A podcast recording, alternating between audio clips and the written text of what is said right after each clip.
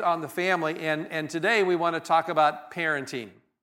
Uh, the title of the message is Raising Kids Without Raising Blood Pressure, and uh, which I don't know if that's actually possible. I think it is. I hope it is. I want to believe it is. And sometimes it actually is, and sometimes not so much. Um, and uh, the reality is this. I'll just, you know, clear everybody's minds, whether you've uh, brand new parent or never parented, Uh, or brand new parent, or whether you've been a parent and a grandparent forever and ever, there are no perfect parents. Whew. Aren't you glad for that? Whew. Now, kids, uh, students, uh, let me just remind you, in case you need this, there are no perfect parents, and so uh, grace and mercy is the order of the day.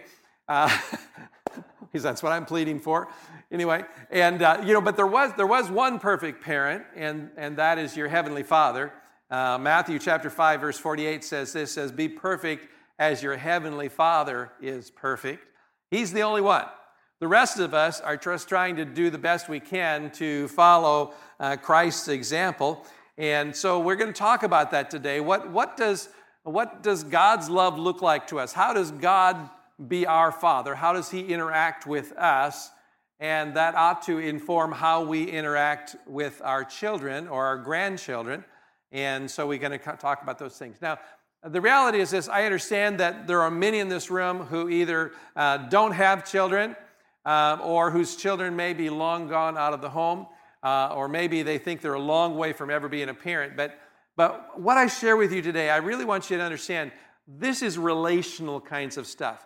When, if you function these ways in your relationships, whether it's a parent to a child or, or a grandparent to a child or, or just a friend to a friend or a boss-employee relationship kind of thing, if you'll function in these kinds of ways, uh, you will be much more successful and uh, have much lower blood pressure than you might otherwise think. So I just want to talk to you about some of those things. So when I'm talking about these things, if you don't have kids or grandkids, just think, who am I in a friendship with that this might impact? Or how am I if you're a boss or employee, if you have people work underneath you, you're a department head or something like that? Just think about, how do I function with those around me? And, and just kind of apply that in that direction. But so I want to talk about five things that, that I think uh, God our Father models for us. And the first one is just this, is that we've got to understand our kids. We've got to understand our kids. Um, Psalm one oh three, verse thirteen, fourteen says, "A father, as a father has compassion on his children, so the Lord has compassion on those who fear him." And the kind of the real clave of this whole thing is, is for He knows how we are formed. God understands how we are formed. He knows what makes us tick. He knows what, what shapes us and molds us, the things we like and we don't like, the, the things that set us off, the things that push us over the edge, the things that really get us excited and build us up. God knows that about us, and, and we need to take the time to learn that about our kids, right? Don't you wish your parents understood you better? Not one of you. Thank you, because I only made eye contact with you, but yes. you know, there, there's something to that. I mean, that's one of the big things that we hear all the time is kids that say, my parents don't understand me. They don't get me. They don't, they don't know where I'm coming from. And, and as a parent, I'll say, yeah, you're right, I don't. no, but... But you know, but, but we need to make the effort to do that, because it just doesn't happen naturally. It's just not, oh, like, oh yeah, I get all my kids. Well, if you think you get your kids, you probably don't get your kids. But you you really have to be intentional about that process of saying, I need to understand what makes my children tick. I need to understand what makes my friends who they are and, and how they function. So we have to take the time to do that, because if we go crossways on that, we're forever going to be knocking heads with their personalities and our personalities and all the rest of that stuff. And, and so we have to be kind of conscious about that stuff. If you were if you were working on wood or something like that, I've talked to woodworkers sometimes, and they, they say, well, you got to you got to sand with the direction of the grain. If you sand cross-grain, it ruins the piece of wood. You got to sand with the direction of the wood. And the same thing is when we talk about our children, our grandchildren, our friendships. You got to say, well, how does that person think, and what what are they what drives them, and kind of help mold in that kind of direction. Um, this is a very difficult sermon for me to preach, because my children are sitting here, and um, and uh, so uh, I'm going to talk about this later. But you know, the kids see and know everything, so Uh, we'll, you can talk to them later about uh, how well I put this together. But remember my first point, there are no perfect parents. Remember that, there are no perfect parents. So, um, you know, I, and I'm going to tell stories on that. I'm going to take you guys out to lunch afterwards. So, you know, so I, I'm covered a little bit. I'm going to tell stories on you today. But um, I got to tell a story about Jonathan. Uh, when Jonathan was was kind of elementary, mid-elementary school age, uh, it was the season of a band, you know, and music instruments gets kind of talked about. And I was so excited about this, you know, fourth grade, fifth grade, I don't remember what it was, but I was so excited about band starting because I'm a band geek, and I confess it, wear it proudly. Uh, I, I love band and love music and all that kind of stuff. And and I was so excited for Jonathan getting ready to kind of go through this, and they were explaining all the instruments and everything, and I was I was telling Jonathan, oh, Jonathan, wouldn't you just love to play a trumpet? Trumpets are so cool. I mean, they have all the lead parts and everything. You'd just love to play a trumpet, and I was all pumped up and ready for this, and Jonathan says to me, I don't want to play trumpet. I want to play the drums. And I was like, oh, man, not the drum. I'm sorry. I, I'm going to bash drummers in a minute, so I, I already apologized to Cole. So all you drummers out there, beware. I'm coming to you. So now I want to play the drums. So they said, well, what about a trombone? You know, trombone, boop, boop, boop, boop, boop. You know, so, no, I don't want to play a trombone. I want to play the drums. And I was like, oh, man, not the drums. How, how you know, I was down to tuba even. I'm not tuba was my instrument. How about a tuba? I played a tuba. You went, no, I don't want to play a tuba. I want to play the drums. You know, I went through every instrument you could possibly do, and he kept saying, no, I don't want to do any of those. I want to play the drums. And and I was a little slow, but I, I began I began to remember that when we were when he was very small, I mean probably you know three, four-ish, um, we would play in the car. He, well, he loved first of all he just loved to bang on things. Boom, boom, boom, boom. He was always banging on stuff. And when we would travel in the car, we were missionaries, and we drove a lot in the car. And um, and to entertain all the kids where we're going, I used to play this game with him, and I would beat out rhythms on on the steering wheel, and he could repeat them. I mean, just like just like that. Never missed a lick on anything. I mean, that's about as complicated as I want to get. He could repeat them instantly. And and so I began to remember that, and I'm thinking, okay, and I don't really want you to be a drummer because I know how drummers are. And uh, yeah. Drummers were always the guys in the back of the band who were always cutting up. They never could read, sorry, they couldn't read music. They, I mean, they just, they were just back there having fun. I'm there and they're talking and doing their thing. And I'm like, no, no, no, no, no. I don't want you to be one of those guys. And, but yeah, I want to be a drummer. So I said, okay, that's your natural thing. I'm going to, you'd be a drummer. So about a year later, uh, he was wanting to drum so much, but he didn't, he didn't like the, just the little snare drum. Yeah, I mean, that wasn't just enough at school. He said, I want to play the whole trap set. I want the whole thing. So we found him a little trap set. You know, it was, you know, it was a full-size drum set, but, you know, it wasn't all the big fancy thing that we got here. But, you know, it had, you know, had the little top hat and had some snare or some cymbals and, you know, all that kind of stuff, big bass drum. And so we got him going with that. And I, I gave him my lesson. I was a music major in college uh, first. I didn't change to a minor. But so I, you know, had just enough, uh, just enough experience to get him through a couple songs. So I'm going to play guitar, you know, I play guitar, so I play guitar and say, Jonathan, you just you just kind of beat out the drum, and then we get into between the transitions, you just go, ba-bum, ba-bum, ba-bum, ba-bum, boom. And, and yeah, I can do that. And so we, and he did so well with that, I mean, like within a day or so, we were having an outdoor service at church. And, and so I said, you know, Jonathan, you want to play for this outdoor service we're having? Okay, yeah, good, I'm ready to go. I mean, he's just ready to go. So good, we got it all together, put him out there. And he played he played drums for this outdoor worship service that we had at church. And people were so excited about it, they came back and they said, he was amazing. Can he come and play drums for us in church? And I was like, well, if you insist. Because they, that was my church didn't have drums. They were like, ah, slippery slope. They weren't going there. You know, and so so they were like, oh, yeah, man, we got to have him. I said, well, if you want him and you insist. And so Jonathan started playing drums from the time he was about in fifth grade. He just played drums forever. And, you know, you could hardly see him back there, but he was just doing his thing. And it was it was just his natural kind of shape, his natural molding. And and, and as much as I wanted to be a trumpet player, he was never going to be a trumpet player because God had made him to be a drummer. And and, and that's what he did. And, and he's been drumming ever since. And now he plays guitar. And, yeah, that's a whole other story. We'll get there. But he's a great worship leader. That, oh, by the way, this is my unabashed fatherly plug for the thirteenth. um, of July, uh, you really want to come. It's going to be a great evening of singing and praising and sharing together.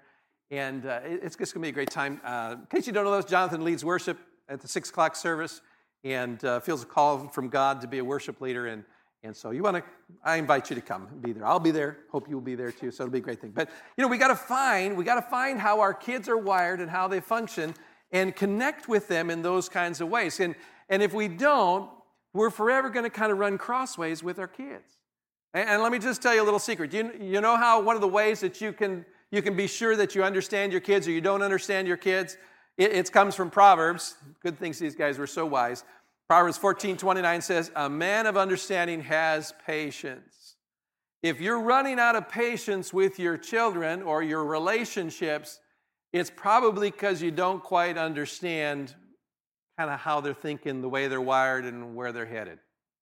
Now, for all of you parents whose kids are going off to college, just going to give you the heads up.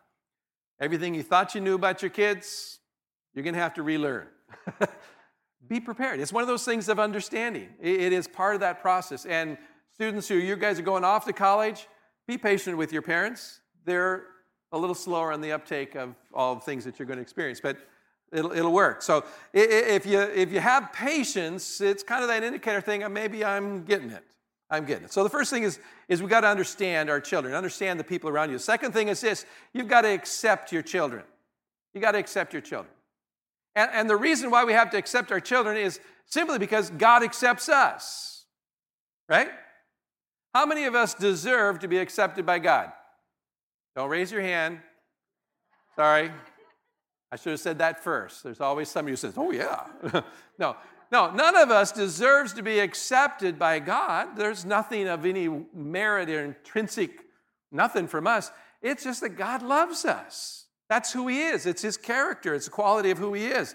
And, and we kind of do the same, have to do the same thing with our children. We just say, we accept you. We love you. And, and, and the problem is that we have a tendency when our kids kind of mess up, we, we sometimes don't act like we still accept them.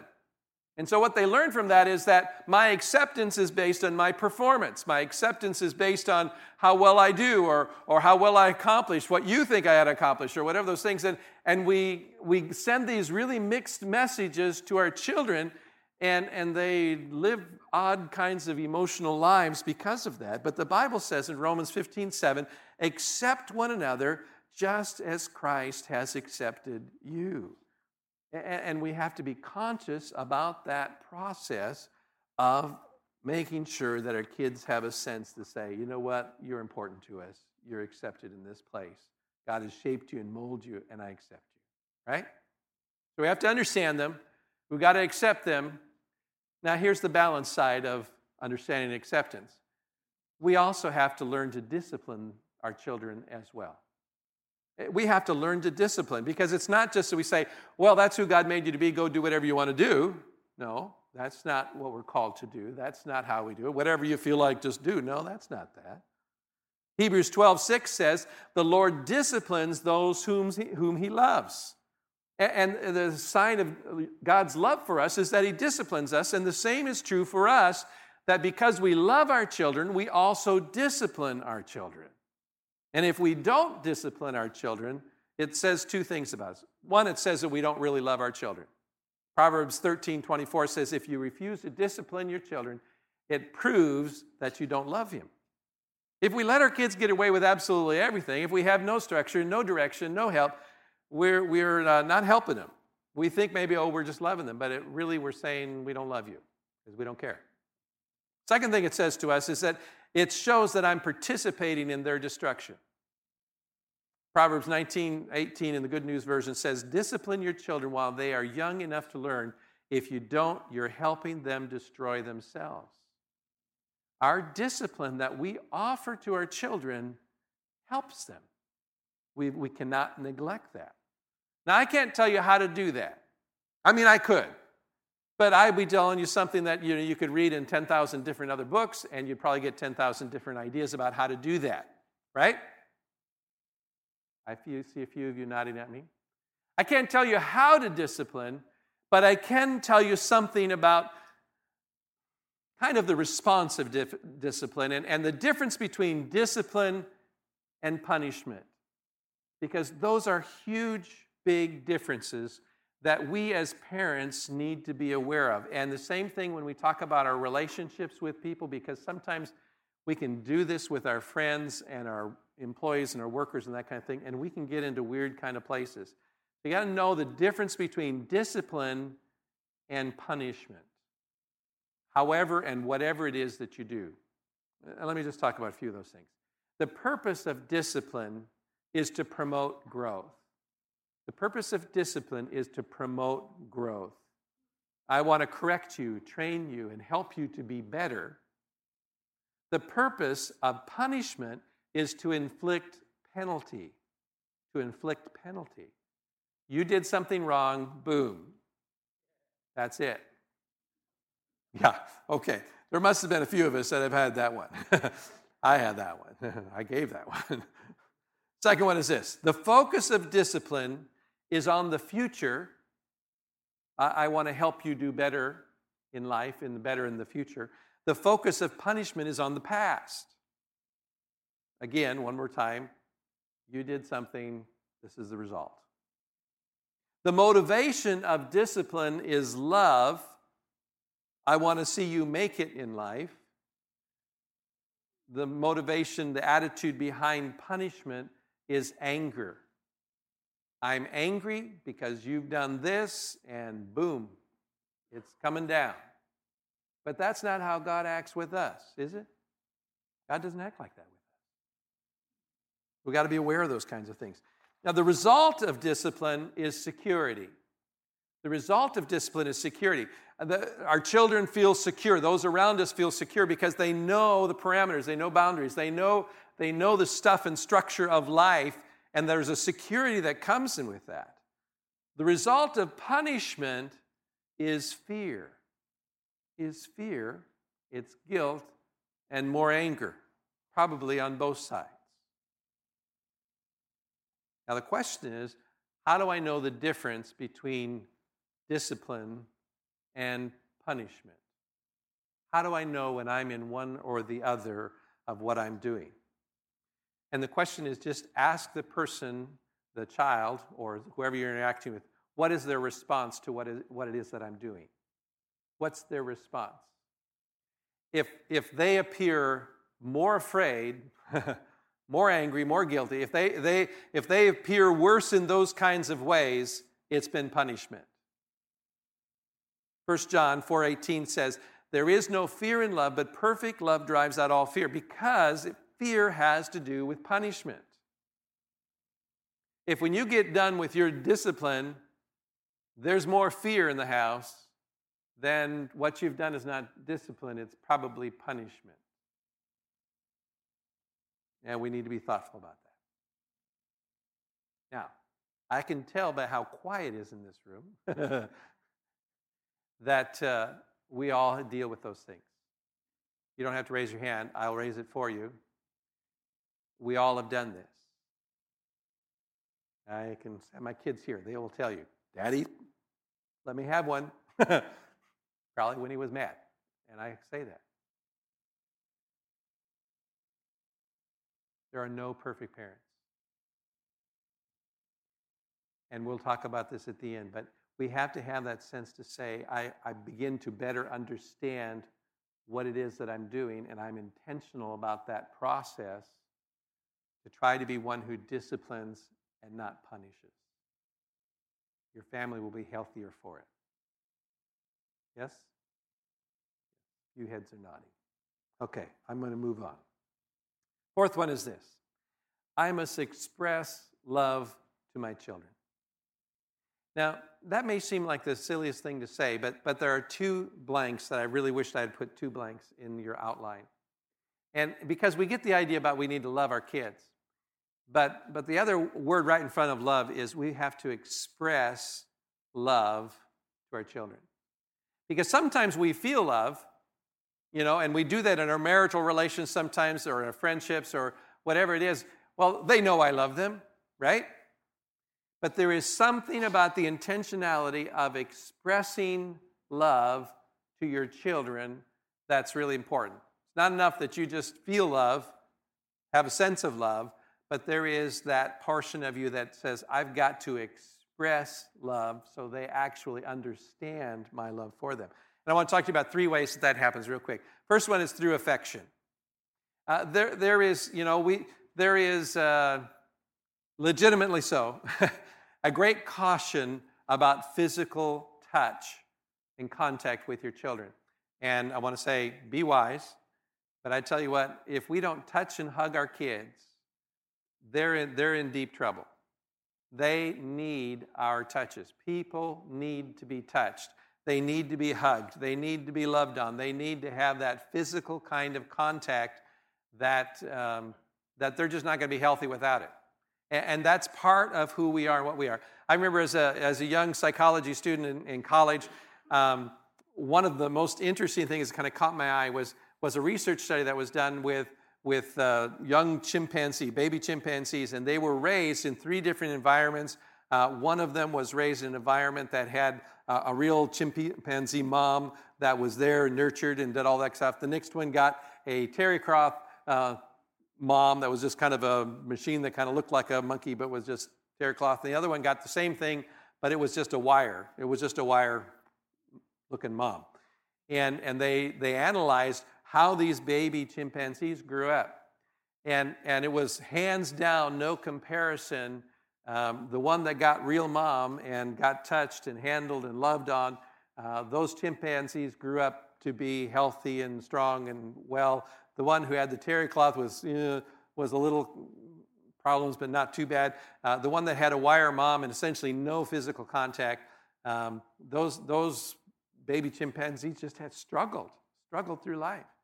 And and and I I just there's something to that that speaks of our need for physical touch. And many of you know that. You know that fact. You're just better off when you're getting touched. And I, I was laughing in the first service, and I had uh, one guy, and I, I looked at him, and I said, you know, you look like somebody who needs to get a hug. And he was like, mm. And I thought, yes, you do. And he, no, no, I don't. And then I thought, well, but maybe that's the way he's shaped. So I don't know. Maybe that's the way he's, I uh, don't want to go cross-grained with him, but But I, I think everybody needs a measure of touch. Uh, some need it more than others, but everybody needs physical touch at some point. So, um, is that true? Okay, just touch somebody near you right now. Give them a hug. Go by them. Give them a hug. Pat their hand. Squeeze them. Something. Okay, this is your big opportunity, guys. Your pastor just said, give each other a hug. Public display of affection. Okay. Sorry, never mind. Okay, never mind. Okay, I'm in big trouble. We need that. Can I can I just can I just share with you one other thing though that's real important? That's why the church is so critical. Can I can I just say that to you? That's why the church is so critical. Because uh, we don't all grow up in homes that just gave us all the hugs and loves we'd ever want, right? And and and sometimes we're, it's just tough. Sometimes um, we have singles, or we have widows or widowers that that really don't. They go home to empty houses, go home to empty beds, and and they they need somebody to touch them, to hug them, shake their hand, squeeze their hand. That's why the church is important. That's why. Uh, why we don't, we, we're very, try to be very intentional about it. You just don't walk in here and walk out of here, because that's part of who we are as a church. We are that place that says, I care about you. I want to shake your hand. I want to put my arm around you and say, how are you doing? And and do those kinds of things. And and we need to do that with one another. And and if you have somebody around you that you know kind of has some struggles with those kinds of things, Um, you just got to be intentional about, about that process, because that's that's what the church offers. Yes, that, that's that's what the church offers. So so we express love by by our you know, kind of those affectional kind of kinds of things that we do. We also express our love through affirmation. Through affirmation, um, Psalm one forty-five fourteen says, "The Lord upholds and uplifts those who are down." We, we do that by by affirming when we speak to our kids. And sometimes I've I've talked to parents and they say, You know, I don't want my kid to get a big head. I, I don't want to always be talking on him and bragging on him and a big head. Can I just share with you? Don't worry about that. The world will knock that out of them in a hurry. You know, it's it's our job as parents, as friends, as grandparents. This is see the good news about being a grandparent is you get to try it again. You know, you, you may not have made it as a as a parent. Uh, you may have made a lot of mistakes, and that's the reality. It's just about the time you learn how to be a parent, they leave. They go off to college, and then you got to figure it out all out again. And the grandparents, you get to start over and say it's all fresh and new, and I have all this fun, and I give them back. So it's even better. So. You know, but but it's part of that process of affirming, affirming the children and the people around us, that when we speak well, we, we speak into their lives, we build them up, we encourage them, we let them know how much we appreciate them. My my wife and I, we have this funny thing that we do. We got married fairly quickly, not, not as fast as some, I suppose, but uh, we kind of started going out like in uh, January, February of, of one year. Uh, she graduated in May and went back to Mexico, and uh, I went to visit her in June in Mexico, and she came back to the States in July to visit me. I went back in August and asked her to marry, marry me. Uh, we met together at Thanksgiving time to plan a wedding. We got married in December. So, and, and there was not a lot of contact in between all those months. And so we, we got married fairly quickly, didn't really know each other, but one of the fun things that we kind of do with each other over the years, we would just kind of laugh with one another, and we would say, you know what? If I had it to do all over again, I'd marry you even quicker. I'd choose you. Of, of, all, of all the people I could choose, I'd choose you. And I'd do it faster. I wouldn't wait. I wouldn't wait nine, ten months. I just, we just do it. Can I just, can I just say to you that, that the people in your life need to know that? It's something we kind of just stumbled on in a funny kind of way, but your kids need to know, your grandchildren need to know, your friends need to know, you know what? Of all the people in the world that I could choose to be my kid, I'd choose you. All over again, I'd choose you.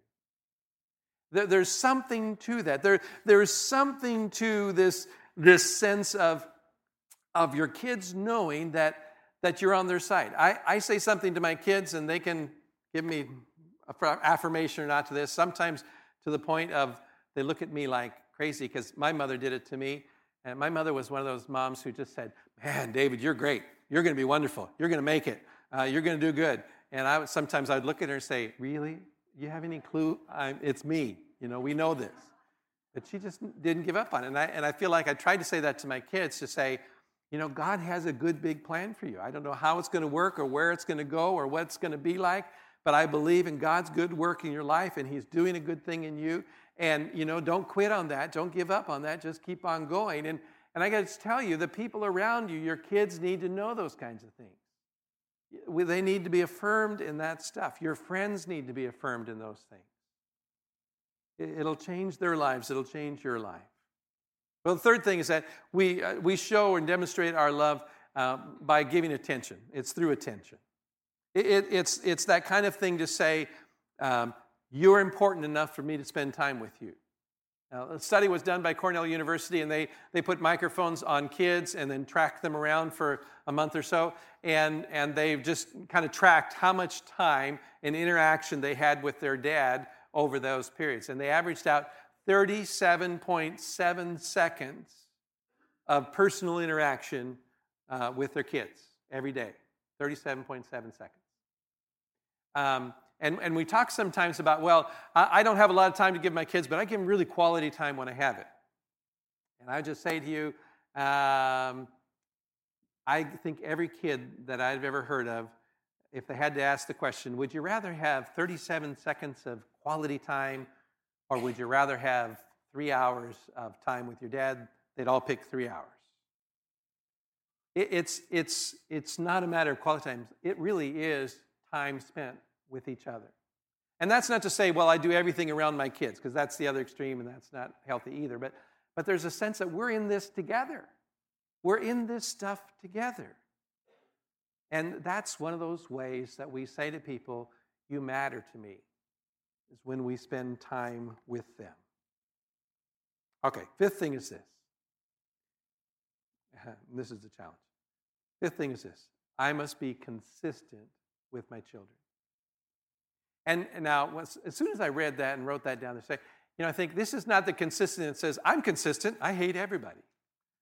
You know, that's not the kind of consistency we're talking about here. it, it is a consistency that says, you know, by God's grace and mercy, I'm trying to be the same person every day when my kids see me.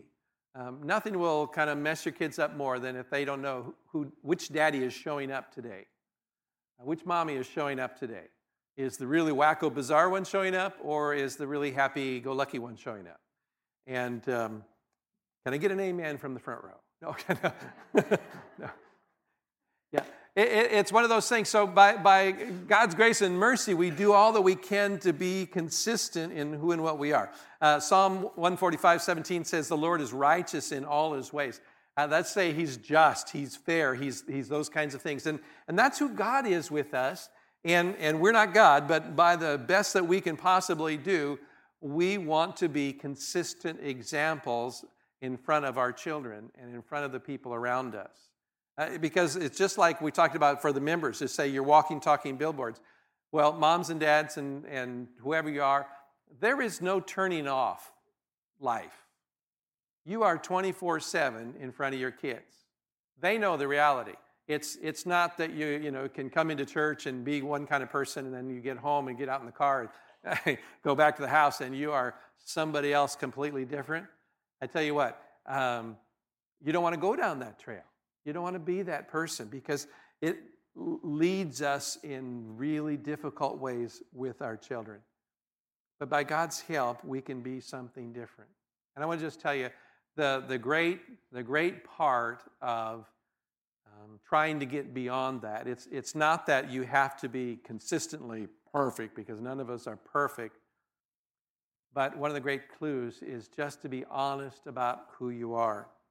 And Proverbs twenty-seven says, the Living Bible says, it is a wonderful heritage, heritage to have an honest father. And uh, that's honest in how he functions. But, but a couple ways that, that I think are important for us is that just in, as you go through life, you don't have to imply perfection. You're not going to be perfect. You're not going to say the right thing or do the right thing or, or respond in the right way all the time. As, as parents, and sometimes we we have this horrible big thing we put on ourselves. We've got to be this person. Um, and, and we kind of live there and we, we get into weird places. And your children certainly know the difference. Right? Yes? Yes. Let me just give you the real, the help part of this. Last week I said to you, you know, the, the part that really helps you a long way in your relationships is if you can say a little phrase that goes like this. I'm sorry, I was just thinking about myself. That was last week, just talking about relationships. The little phrase for this week is very similar. It says, I'm sorry, I didn't say that right. I'm sorry, I didn't respond appropriately. I'm sorry, I would like to do that differently. Please forgive me. It's amazing what I'm sorry will do for you in your relationships, if you really mean it. It's just that sense to say, you know what, I haven't been the perfect dad. I haven't been the perfect mom. I haven't been the perfect spouse. I haven't been, and, and just being able to just say that and honestly mean it, uh, takes you a long way towards healing and those kinds of things. And it might even take you a long way as a kid who had a difficult upbringing to just say, you know what, mom and dad weren't perfect. I get it. I get it. Didn't like it. Don't like it. Don't want to be like it. But I get it. Move on. Second thing about this idea of honesty is, is do everything you can to keep your promises. We understand from Scripture that, that, that the Lord uh, is faithful to all of his promises. We ought to try to be. You won't be. And then when you're not, revert to step number one. I'm sorry. I said I'd do something, and I didn't.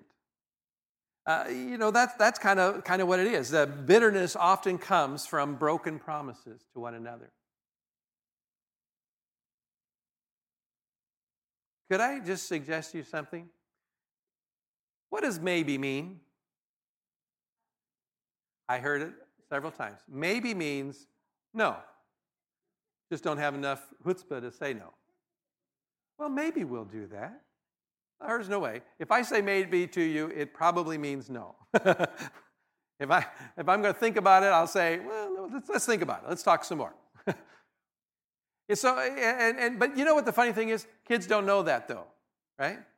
Your grandkids don't know that. Your kids don't know that. Maybe to them seems like a really good yes. It's coming. Maybe. Oh, God, yeah. And then when it doesn't come, it's like, what you promised? I didn't promise. I just said maybe. Well, but you said, yeah. Try to be consistent in those areas.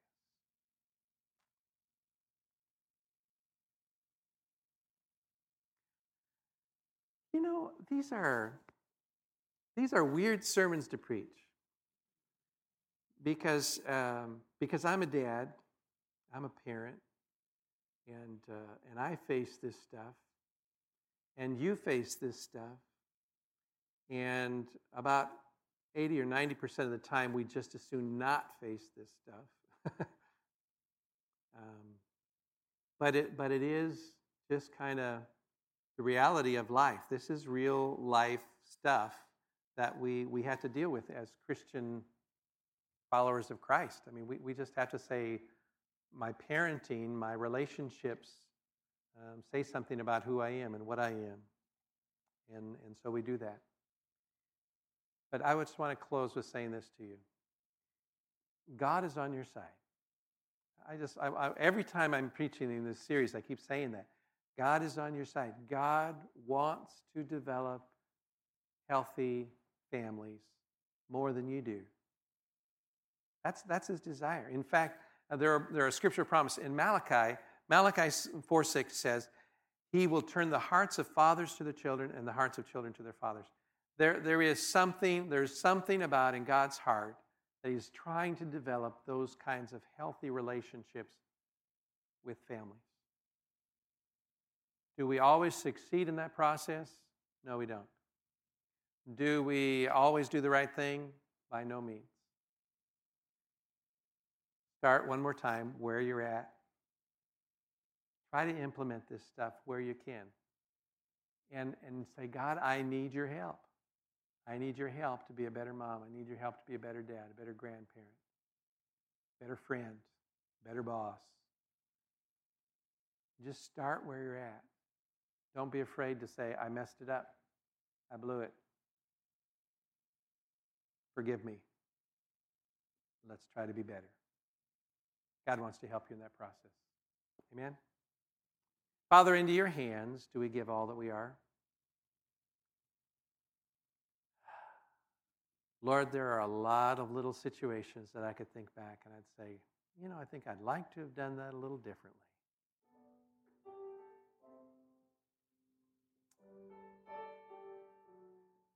Lord, I pray that you'd help me to be a great dad.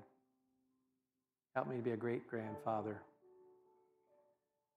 I pray that you bless my kids, my grandbabies. And Lord, that prayer I pray for every person in this room, whether they're a mom or dad or a kid or single, widowed. Lord, just help us. Help us really live this stuff out. It's relationship stuff. Help us to so live that you are seen in all that we do and say.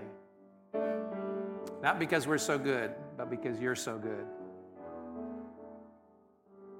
So when we mess up, Lord, help us to acknowledge it. Help us to seek forgiveness and restoration and to move forward. For, Lord, you love families. You love marriages. You love moms and dads. You love kids. Lord, let the church be that place where we get to practice, where we get to be healed, where we get to be loved on, cared for. Lord, help us as we walk out from this place and we go into the world, to our homes, our workplaces, our friendships. let our relationship speak of your good work in us. For, Lord, this is a reality we know. We have a great Father, a great Father in heaven who loves us. And we celebrate that, and we live in that, and we plead for your help as our great Father.